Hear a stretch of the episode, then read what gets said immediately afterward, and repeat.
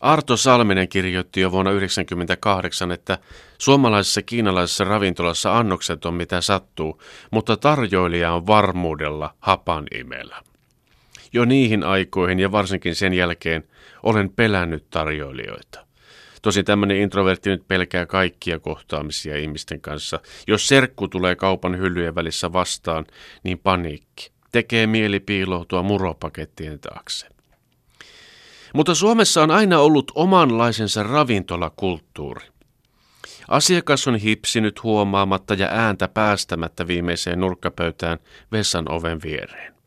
Mitä nyt miehen halvat kumiteräkengät ovat narisseet ja paljastaneet, että kiinteistöön eksyi mahdollinen maksava asiakas. Tarjoilija on saanut odottaa kauan. Hän on aina ollut varmuudella väärällä alalla ja pahalla tuulella. Sen on saanut myös näyttää asiakkaalle heti Antreen ensimmäisessä repliikissä. Pippuripiivit on tilattu koruttomasti vaimon rykäisemänä koko pöytäkunnalle ja odotettu hiljaisuus on jatkunut. Se on aina ollut kotoista se, että ravintolassa on yhtä hiljaista kuin kotona. Ainoastaan kalustus on ollut vähän erilainen ja sen ihmettelyssä onkin ollut viihdykettä ja ärsykettä riittämiin. Pihviin on saanut sitten keskittyä rauhassa ja sitäkin intensiivisemmin. Siitähän sitä on maksanut. Nyt puhaltavat, kuulkaa uudet tuulet. Yksi ravintolakonsepti jo ilmoitti, että tarjoilijoita ei jatkossa ravintolasta enää löydy, eikä kokkejakaan. Entiset tarjoilijat ovat jatkossa entertainereita, eli viihdyttäjiä. Kokista tuli bartainer, eli salin puolella ruuasta puhumalla viihdyttäjä. Voiko ihminen viihtyä liikaa? Jos entertainer istuu samaan pöytään ja on uusi ystäväsi, niin mitä jäät hänelle velkaa hyvästä läpänheitosta ja herkeämättömästä huomioinnista, koska ystävällehän pitää suoda aina jotain vastapalveluksia. Ja bartainer istuu toiselle puolelle.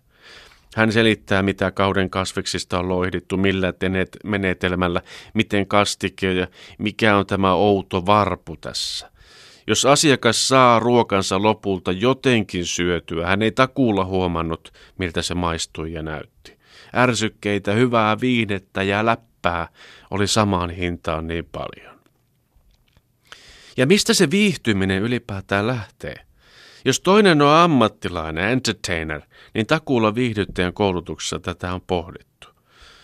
Ovatko ravintola-alan ammattilaiset huomanneet tiskin takaa, että suomalaiset pariskunnat eivät kerta kaikkiaan viihdy toistensa seurassa?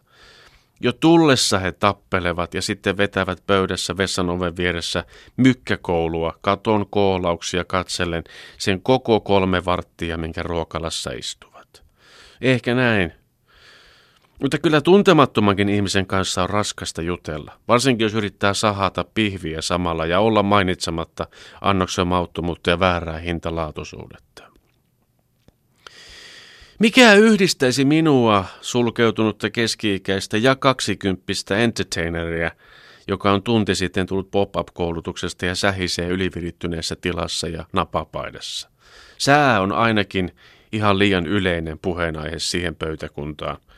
Jos se tykkää tsiikistä, niin siitä voisi ehkä aloittaa.